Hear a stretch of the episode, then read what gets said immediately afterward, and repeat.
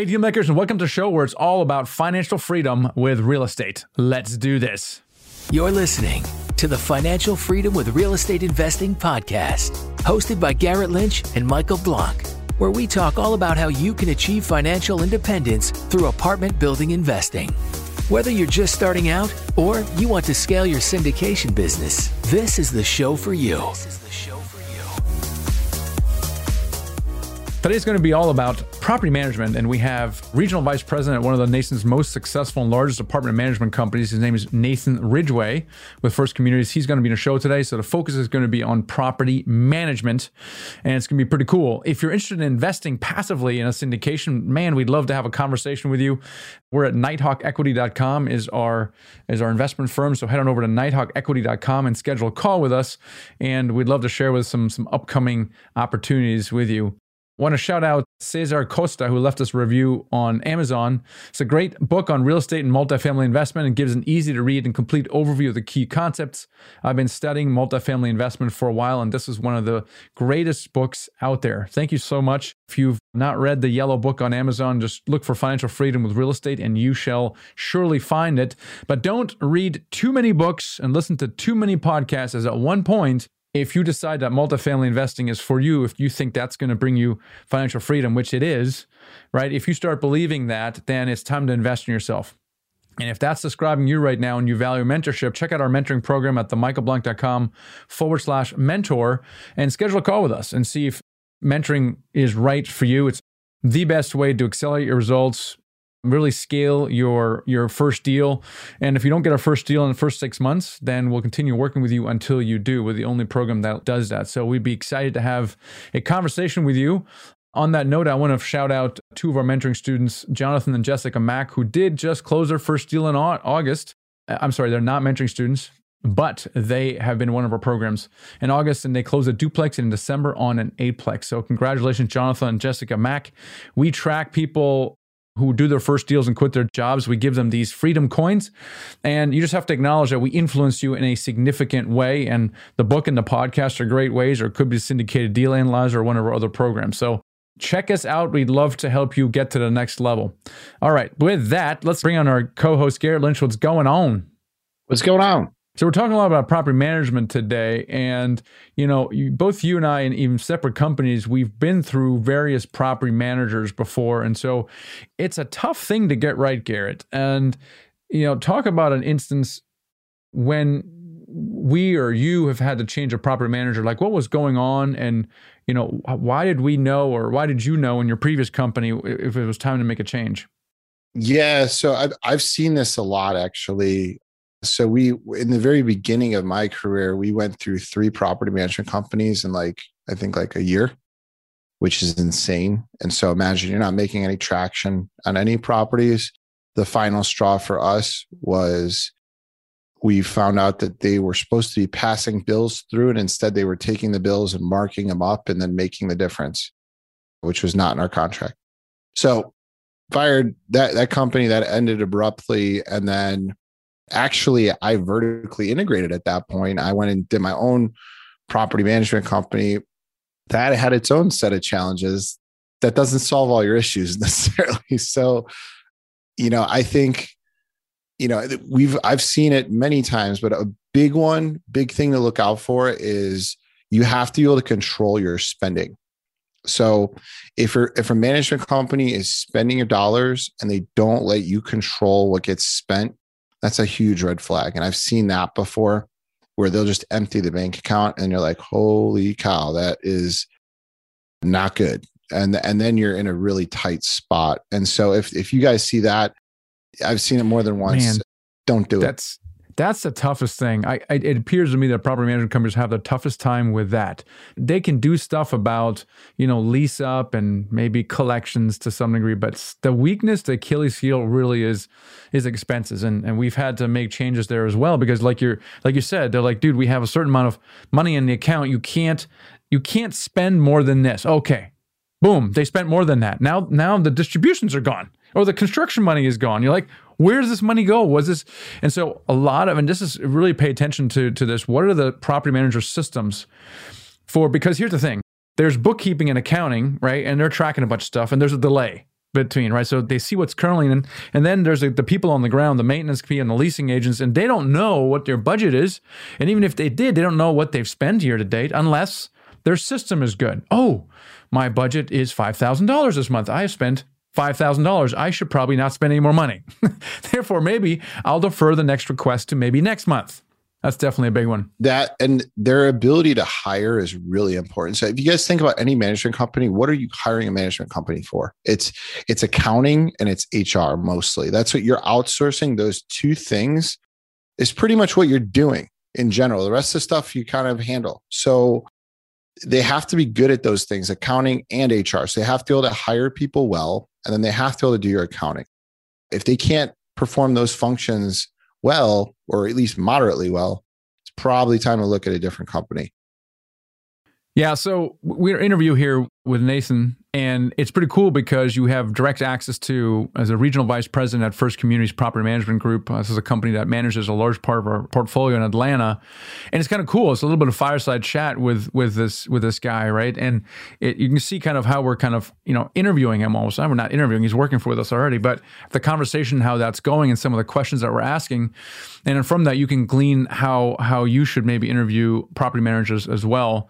But First Community is pretty cool. They were founded in 1978. That's a long time ago. They've managed over 200,000 units in their history. That's crazy. They're in Washington, D.C., Dallas, Austin, Atlanta, which is where most of ours are now, Houston, Raleigh, Durham, Charlotte, Greenville, Birmingham, Nashville, and Central Florida. So if you're looking for a property manager, in those areas, definitely take a look at them. But even if you're not looking for those areas, then hopefully you can use this in your own evaluation of your own property management company or if you're interviewing new ones. Let's get right here in the show with Nathan. Nathan, welcome to the show today. Thank you very much for having me. I appreciate it. Yeah, man. So you're pretty decorated in the property management industry in general. And for those of you guys don't know that Nathan's the regional vice president for First Communities, a company that we actually hired to work with us to keep our properties running well. And they've done a fantastic job. But Nathan, how'd you get into the industry? How'd you get started? Tell us about that. Yeah, absolutely. Well, thank you again. So I got into the industry.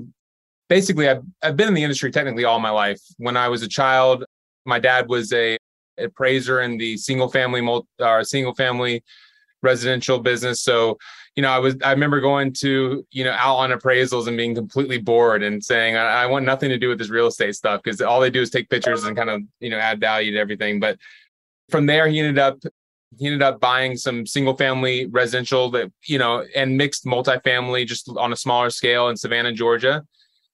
So I, I dabbled as a manager with that when i was in college.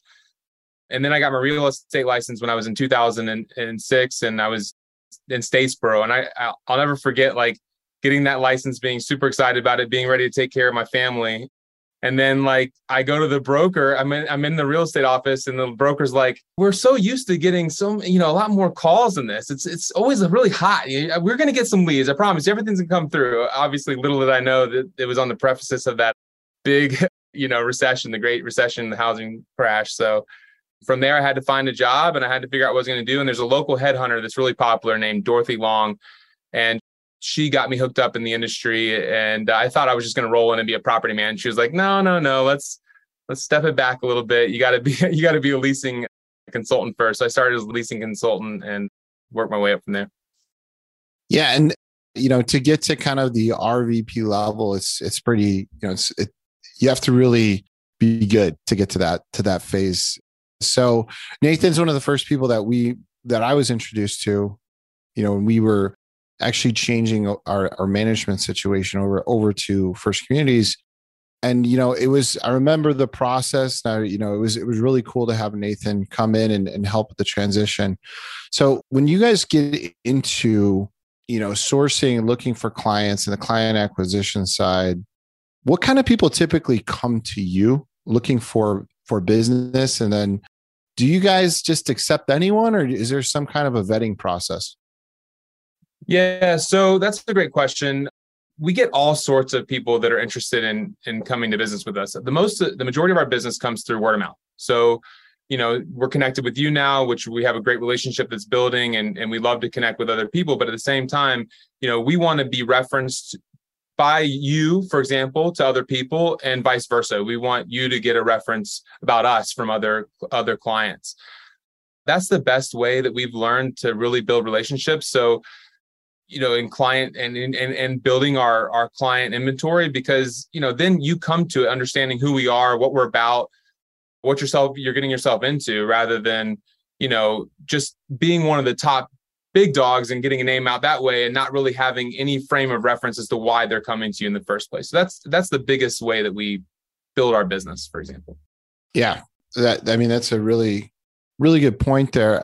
So you when you get into a relationship with someone obviously, you know there's there's a bit of a process. Ours was a little bit faster, but you're getting owners, you know, they typically have some kind of structure behind what they're doing. And so does your company. How do you guys mesh the two because that can be a challenge in itself. You've got maybe a, you know a company with a different culture over here. You guys have your processes and systems built. That can be challenging. What is what's your guys' secret to making that work?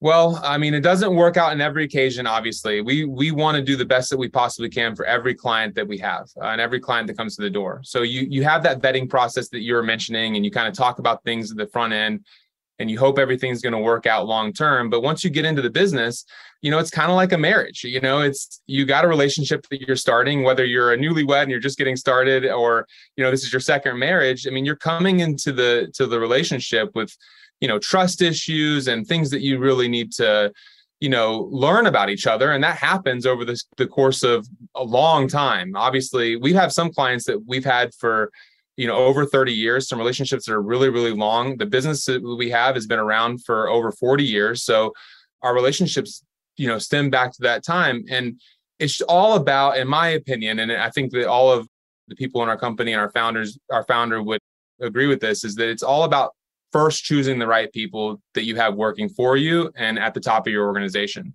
You know people with character that is you know deeply embedded in with integrity and people that are going to do the right things at all times and and and also you know that they have that drive to do things right and to do the best that they possibly can in their business because you know you can have integrity but if you're not driven to do a good job for an asset that at the end of the day is not yours you're managing it for somebody else then it really doesn't matter how honest you are or how good you are you know you're going to fall short for what the client is looking for you know, in hindsight, when we first got started, we were much too hands off with our property managers. We were like, wow, the property managers really, we need to empower them to manage everything. And so we were, we basically just, you know, looked at numbers and reports uh, early on and looking at other of our peers, or many of them, I mean, not all of them, but some of them are almost you know integrated somehow with our property manager like to in a, in a weird point but the, the bottom line is that most syn- experienced syndicators us now also are much more actively involved with our property management company before. So there's maybe two extremes right? One's too hands off one's too involved. Where is the sweet spot for you? What does that look like? What do you see working between property managers and owners? You know i wish i could give one answer to that but it's every client every management comp asset management company is different. Every management company is different. But for us, as long as we go into the, conver- the, the relationship understanding that there's going to be some trials that come up and and we're just going to do our best to talk through them. We're going to do our best to work through them. We're going to be transparent and honest about the things that are causing us hassles and things and we want you as a ownership group to be transparent and honest with us with the things that are causing you you know the most amount of worries at night as well I think that the sweet spot really comes down to anything that is going to impact the team's ability to get the job done or to spend time with their teams or their clientele then you might you might be overstepping your boundaries. Because if you're hindering us from doing the job that you're paying us to do whether it's working with our team members or it is working with our residents then we're going to have a challenge performing for you. You know, if we're sp- spending so much time on phone calls, because there's, you know, a lot of situations where there's, a, you know, there's a lot of lengthy phone calls that, you know, you want to get all the information you possibly can. Well, every minute that we're spending on the time with the client, we're not spending that time developing our team and we're not spending our time, you know, working on these relationship building with our, our residents as well. They're all crucial. We need to be able to keep you informed. You need to understand what's going on your properties. We totally understand that. But at the same time, there does need to be a nice, healthy balance of, giving us our time to make sure that we're performing for you the best. so they're coming with I would assume you're getting clients that are coming to you with broken properties. It's not, you know, they're typically coming to you because they had a bad experience somewhere else and they're looking for a solution. So your guys' job essentially is to come in and figure out the problem with the property or properties and fix them. What is your guys' kind of process for for analyzing that and then and then working towards a solution? Well, the first step is always to get the most amount of intel that we can from you and that, you know, what you're bringing to us. That is crucial because every property is different and every property, whether it's a new property that we're going through due diligence on and we're onboarding and you have no experience on that property, or it's a property that you do have experience on, information is vital. So we need as much information as possible, step one, to be able to to be able to get the job done as best as possible. I think the process is, you know, really just diving in, learning the property on our own, obviously, and talking and and working with the the people that are on site. Hopefully, you'll be able to maintain a strong manager that's on the site when you take it over, because you know that obviously, as everybody knows, can do a lot of damage to a property. One person can bring a property down pretty fast. So hopefully, you've got a nice connection, whether it's on the maintenance side or on the property management side, that can really give you the information you need so that you can build off of that and you're not working from scratch. Yeah, I, re- I remember we had uh, one of our more challenging properties. This was before you guys, but it was in Arkansas. We couldn't figure it out. We're like, this is just the most challenging property ever. And we sat there and it was like, okay, that that site staff has never been right. And, and the first thing we had to do, even though it was painful, was fix that. Once that was fixed, it's like okay then things got better and we've seen that kind of progression over and over again where it's like you know you you have to focus on fixing the staff and one of the cool things about when we moved over to first communities is we were like you know what these guys have economies of scale inside of the market that we're we're in mostly you know being able to have those kind of resources on a local level is i think super important as as an owner. You want to have that kind of those kind of abilities to tap in. What kind of market i guess your market like dynamic have you guys or or the the inflection into the market have you guys been able to make in order to attract clients inside of atlanta? Um, well you know most of what we've been able to do inside of atlanta again goes back to word of mouth you know we have established a very strong relationship for a long period of time in this market this is where we started this is where we were founded so this is where you know got going and people know us for that so thankfully this market is a pretty easy one for us, for us to handle. Now, if you start to ask us what we're doing on other markets, it's a little bit more complicated. We want to make sure that we understand the market well before we just dive into that market. So, how do you guys how do you guys select what markets you're going to go into? You know, a lot of times we won't even go into a market if we don't have a presence there in the first place. We are in markets where we have some one-off properties and they're challenging. In fact, right now I'm going through a challenging property that's in, in another state and it's a loan by itself. And there's no one there to go pick up the pieces when things fall apart. So, you know, you don't have an on-site team ready to jump into that. I mean, a regional team ready to go in there and start fixing the problem. So, thankfully, again, with Atlanta, we have a big bench here. We have a lot of properties. We have a lot of people that we can kind of pull on as resources. We can depend on each other from a corporate level, regional level to figure out solutions to problems. But you know, if we have a, a property that's an, unless unless that we feel we have a, a long relationship with a, a client or a good established relationship with a client, we likely would not go into a market that is a one-off market. We would well, select it, markets where we're. It puts you guys behind a little bit because you're like, listen, we, we just don't have the resources here realistically. We'll do it as a favor type situation, but we're starting behind the eight ball here because we just we just don't have the same uh, influence inside inside of the market. There's other people that may have those relationships already built that exist. So using your guys' strengths, how do you guys really lean into your strengths in that capacity? Like What kind of how are you building benches and what kind of resources are you able to obtain being local in a market? Yeah, so this is the most challenging thing that we have going on. And one of the things that we have going on in meetings every single time we meet from a corporate level we're talking about how we could build our bench how we can strengthen our bench and how we can you know use our resources and I, honestly i can't tell you how many conversations that we have about this ongoing what we want to do is make sure that we're using we're we have access and we're using the best technology possible to be able to attract the the people that are out there. You know, I don't want to get into too many details, but we're exploring some things right now. We're just willing to do whatever it takes to outsource, you know, people into our environment and and try to make connections that will help us build our our especially on the maintenance side where we're having the most amount of troubles. I mean, we've tossed around ideas like schools and, and tech schools and, and building those and you know outsourcing people from other countries. I mean, we're we're thinking of everything that we possibly can to build our bench. I would say that is what makes us successful in Atlanta the most is that we have our people here we are our, our, corporate office is, is located in sandy springs so we have the ability to kind of like get together and all all put our heads together to try to solve this particular market and go out and see the sites and go out and talk to the people and you know we're at a grocery store and we're talking to a great clerk that you know might be a good leasing associate. You never know. My point is that you're always you're always trying to to find people that could be a good resource for you here in the city. You know going back to going to other markets though like you said it's just you're behind the eight ball. You can't really establish those types of relationships. And there are plenty of we probably could be a very we're a mid to large company in terms of how many units we have overall. We could probably be a huge company by now but we don't want to sacrifice our relationships with our clients in the middle of that because then all along the way what kind of you know relationship are you steamrolling with your clients that have properties in i don't know tulsa oklahoma I hope we don't have any properties in Tulsa. yeah, it's funny because you feel like you're you're doing your owner a favor. Like if you had long relationships and you go into a new city, and we've had a property manager where we kind of did it. We were working for years, and like, let's go into this new city. They're like, oh, we've not in that city. Oh, come on. And we said, okay. And the results were very very mixed.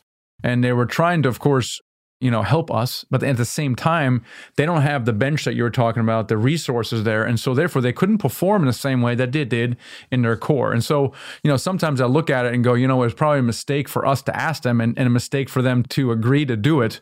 And i i think the bench is everything. It is everything. The the leasing agents maintenance staff the processes you have it's it's everything and that's really what makes you guys so strong is uh, is that you bench you have in a particular area but I think that that was a mistake that we made early on. We should have just sim- simply gone to a new city and find someone who's got a deep bench in there. Yes, now you're dealing with another property manager with a different system, which is also irritating. But it's still going to get better results, I think. I mean, we can debate that later on. But I think that was a mistake that we had made.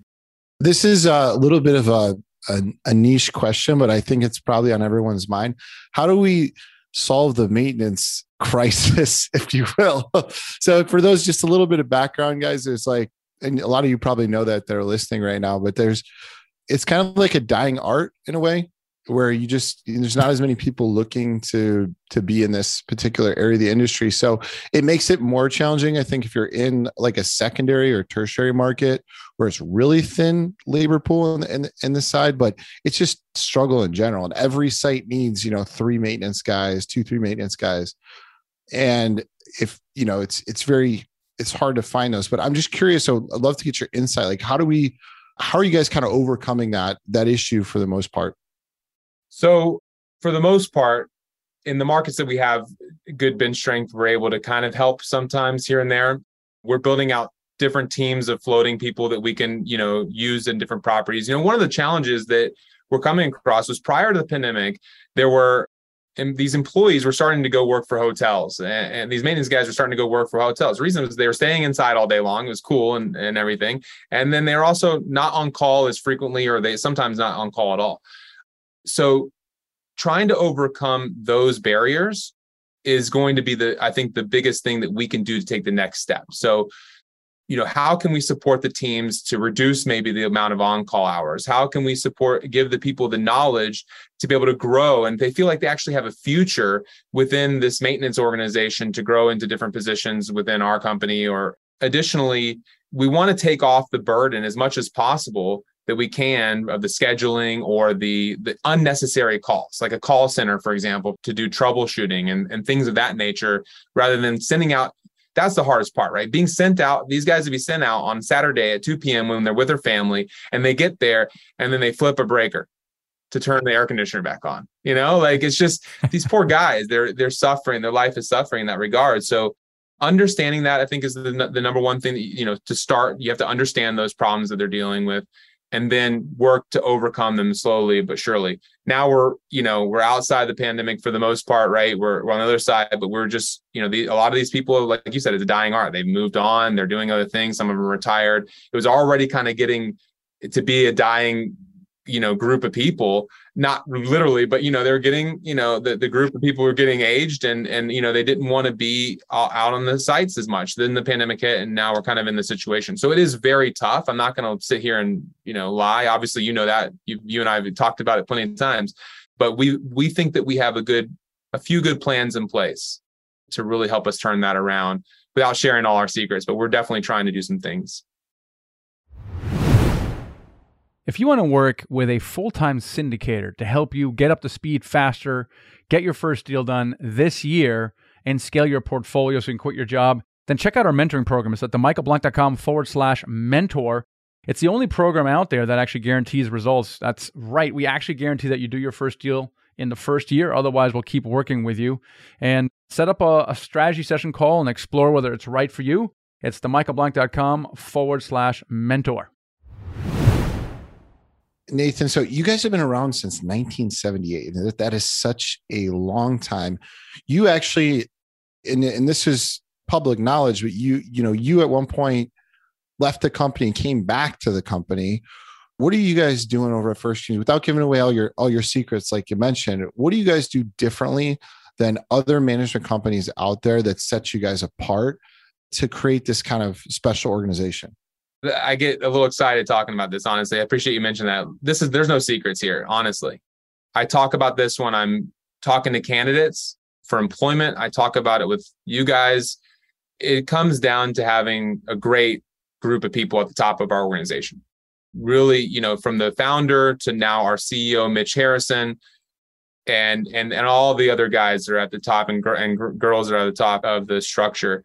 They're just good people that want to work hard and are are smart. You know, they're intelligent people that they want to and they want to put their best foot forward for the business. They really care not only about first communities and our long history, but they care about the people that they're working with. So we establish those relationships and we give you, you know, a lot of times as much as we can, we try to give a dedicated regional. Obviously, if you only have a couple properties, we can't do that, but we're always we're always thinking about our relationship with the ownership company. How can we best how can we make them the most satisfied with who they're dealing with and the people that they're dealing with? Yeah and and dealing with that nathan so just in general how would somebody that's like an owner or syndicator like us how would they select a, a good property management company? Like there's it's not a fit like us with you we work through our initial relationship and it's becoming a really great thing but but there's other organizations out there other owners that are probably wouldn't be a great fit with you guys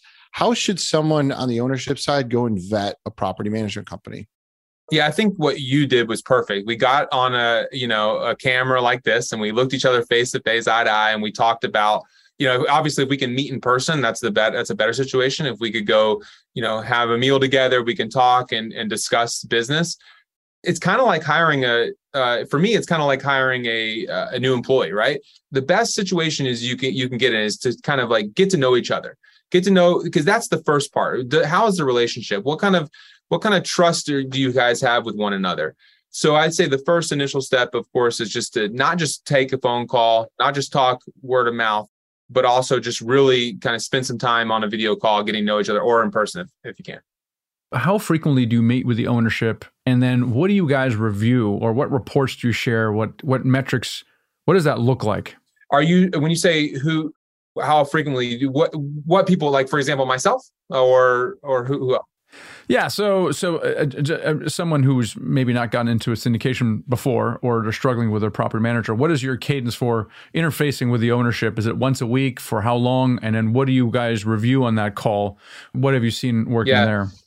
Again, this goes back to our desire to you know make every client as happy as possible and satisfied as possible. So it really comes down to what their wishes are when it comes to what we're reviewing. But the metrics that we generally have, and this goes different from client to client, is we'll share a weekly report with our with our clients uh, about their property and how they're performing. And and those weekly reports vary again from client to client. You know, I've seen some that have four tabs, and and some people some ownership groups come back and say, we don't even want that information. And then we have others that that have 15 tabs, and we're talking about you know the details of every single person on the AR those are the extremes where I would say that there's that balance you're starting to interfere with. But at the same time, we have a monthly financial report that we provide on a, you know, after vetting the financials out with the ownership group. So we'll send those out in a packet that you can then give to your investors or whoever that you have that you're working with or however you want to keep those. And it's just an ongoing conversation. We're open. Our regional manager, that's what I'm saying earlier, giving you the right people, the people that want to be, they're not just focused on first communities, but they're focused on your behalf and, and being successful for you, letting y'all have that relationship and letting it be as fluid as you need it to be to give you the information that you need is what we do.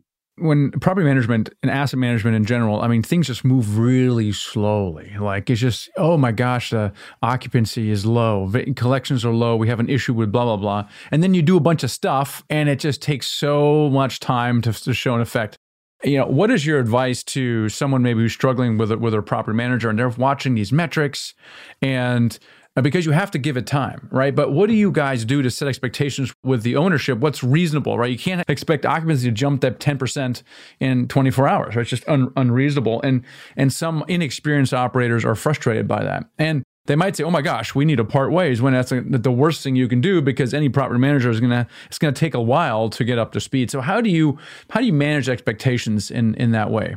So you know, I think the best way to manage those expectations is to have an open door policy, a responsive nature about you that you are you're open to collaborating with the the ownership group and really working through the challenges. You know, we ran it actually Garrett and I ran into a situation where he he presented us with a program and an idea to fix a problem.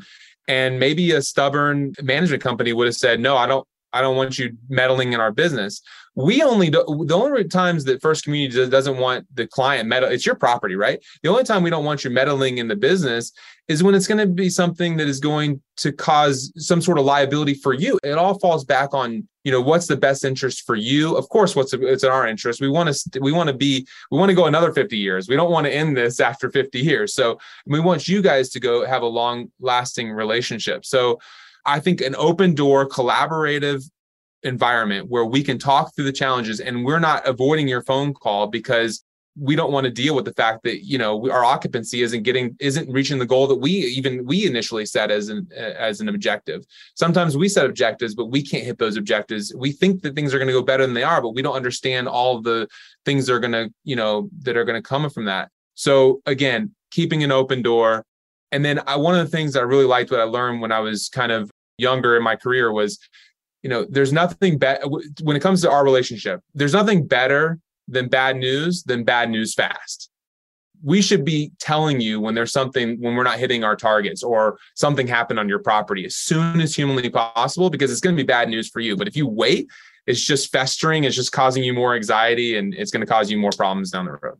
Yeah, and what I, what I really liked also is is you said, you know what, you hired us to solve problems. There's a lot of people they think, at least on our side, or if they're newer, they're like, oh, I buy a multifamily property and then I throw it to the property management company and it gets fixed and then it works and then we make money and and that's how it goes. And the reality is, is it's really there are things that come up, especially if you have older buildings. There's going to be all kinds of stuff that you can't even imagine that happen. And it's it's got to be a collaborative effort. And you if you have a really good strong management company with smart people that can think through problems it's really what you need as an owner. You just need someone that can that can go in there and you trust them to help fix your problems. Now there's going to be some problems that come up that maybe they can't fix on their own. They need ownership input or they need resources or things like that as things go along. And you know i'm curious on on your side what kind of resources could an owner bring into the relationship that might be helpful just to keep things progressing along? Yeah that's a great question. One that i haven't really had to think of because we're always trying to solve problems right? But you know i think most importantly the things that you can bring is is your experience and is your knowledge of of what you've what you've experienced. Now if you're a relatively new investor or new ownership group then this open communication that we have, Garrett, with one another, where we are in communication about what's going on, you being open to it, is really crucial as well. Also, understanding, which are this is another big thing that I think is really important to this process. Understanding what your goals or objectives or property performance levels are for that property understanding what your you know cash what the cash on hand is going to be where you can pull funds from other places in order to supply the business. Understanding your resources is also really crucial because i, I mean in certain circumstances just being open and transparent about hey this property needs to be here by this point or we're going to have challenges. This is these are the challenges we're going to face. And if you guys are being open and honest with us about those types of things it kind of completely transforms the the conversation for us and we have access to the resources that you have. Such a good point. It's you know think of think of like a, as an owner you have all these goals that you need to hit on the financial side for your investors. You don't share those with the higher level people at the management company so that it can be properly conveyed down to the site they don't understand those goals, you're going to put yourself in a pretty bad situation. So, for an example, we we knew like, we're like, hey, this is our plan for this site. We're going to refinance this one. The one down the street, we're going to sell it because of X, Y, Z. This is the timeline. This is how how we're looking at these things. This is our financial situation in general with the lender. This is where we're getting pinched. All those things are important to share with the management company, and you have to be in a relationship where you feel comfortable doing that. And so, you know, that's, I think that's what's made our relationship successful is that we've been able to kind of help you guys understand that as they come up. And those kind of conversations are the, the ones you need to be having with your management company in order for everyone to succeed. So it's it's really cool. It's been you know it's been a really awesome experience seeing how we've been able to grow in our relationship and just see the progress that we've been able to make from where we were before so it's been been really cool having you on the show, Nathan. How can people get in touch with you or, or get in, involved with what you guys got going on if they want to? So you know, I can obviously share my email address and we can you know they can find our website. Our, our website is very simple. It's firstcommunities.com so you can find information about us there. That's the best way i would say. But my name is nathan ridgway. So it's in ridgway at firstcommunities.com we have an open door. We're open to talk to anybody but and I appreciate Garrett you inviting me on the show, but also really just the unique relationship that you just got done mentioning. It is it is really nice to have a relationship with ownership group where we're open, we're transparent, and also thanks for making this opportunity feel like one of those just one of those Zoom calls that we have, not something where I feel you know nervous or, or overwhelmed. So I appreciate it. it's that. a conversation. It's a conversation. Cool. Well, it's a fireside yeah. chat. Well, Nathan, thanks so much, man. Really appreciate you coming on today. Thank you very much. Appreciate it. For for me, it's finding that right balance and getting involved. Like I said on the show early on, we were far too hands off. We thought that our responsibility was to look at, you know, the kit, the reports every every month and let the property manager do their job because we don't want to interfere with them.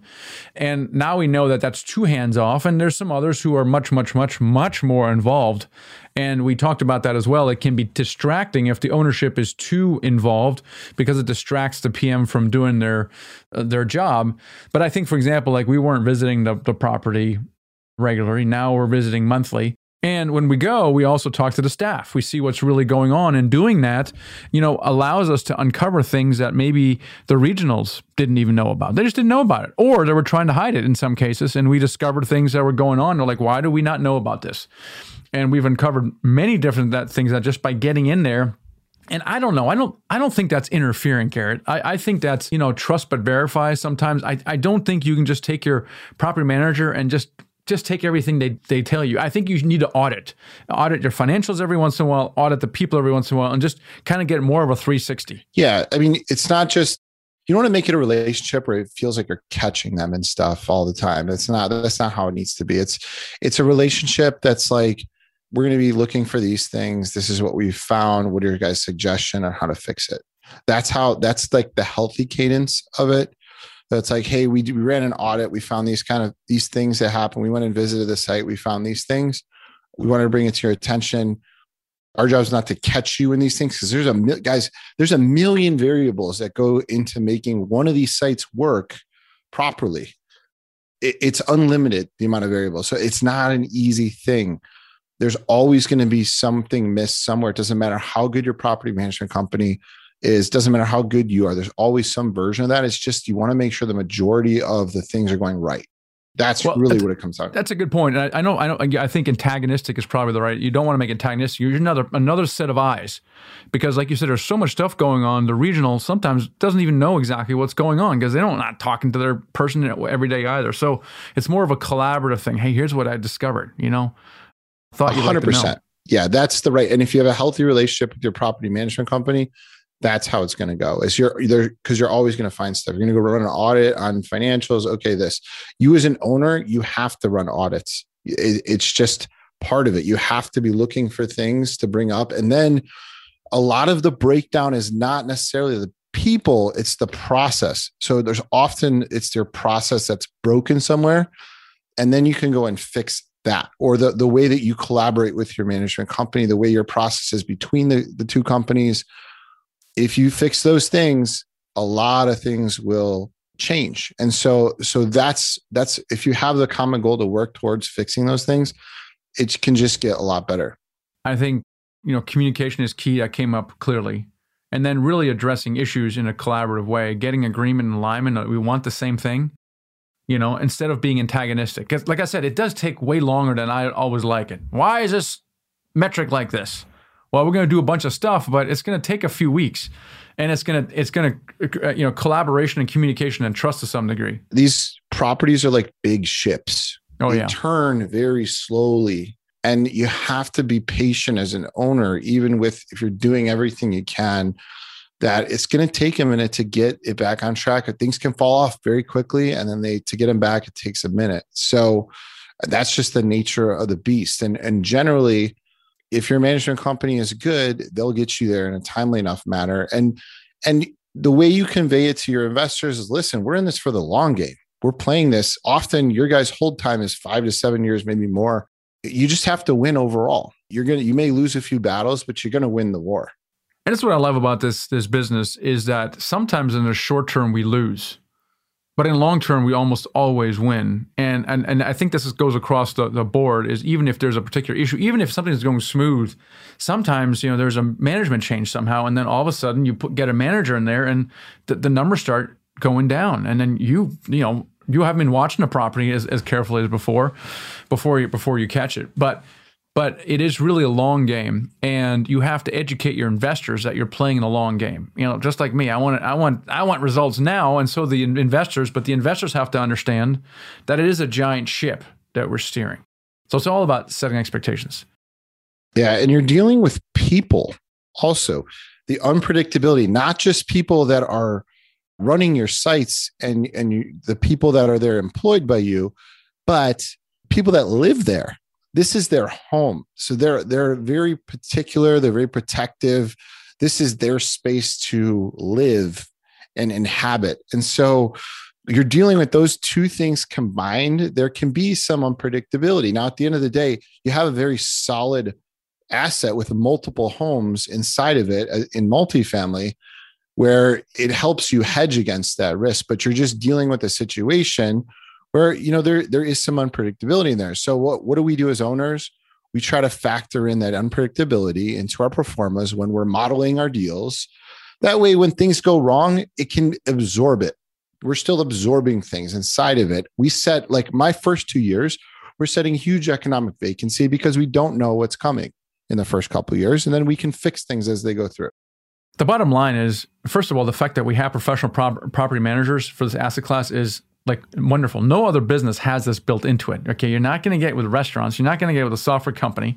You're not going to get it with a nightclub. Okay, there's not professional managers out there you can hire, and you can in this business. And there's, there's typically more than one one choice you have. So it's it's magical that we have this ability and you know the quality of your experience is directly dependent on the quality of your property manager number one and then number two the quality of your relationship with that with that manager. So hire the right manager and then build trust with that team. Spend time with your regional and your in your managers. Build that trust up. That's something that Garrett you've done very well. You've built trust at multiple different levels. So when we do need to pull a favor or there is some criticism, you've already built up that trust. So hire the right proper manager and then build that relationship. Really, and this is again we we did not do that. We did not build that relationship in the way that we do now. And so that's absolutely key. And that is the key to success in scaling this business. So hopefully you guys got some so go ahead info here out of the interview today. Go out there and get some deals done. Talk to you next time. Thanks for listening. Take the next step toward financial freedom by checking out our Freedom Vault, where you can find free resources to help you with apartment building investing. Whether you're an active investor just starting out, or looking to scale your syndication business, or looking to invest passively, head over to themichaelblank.com slash vault to gain access to our Freedom Vault.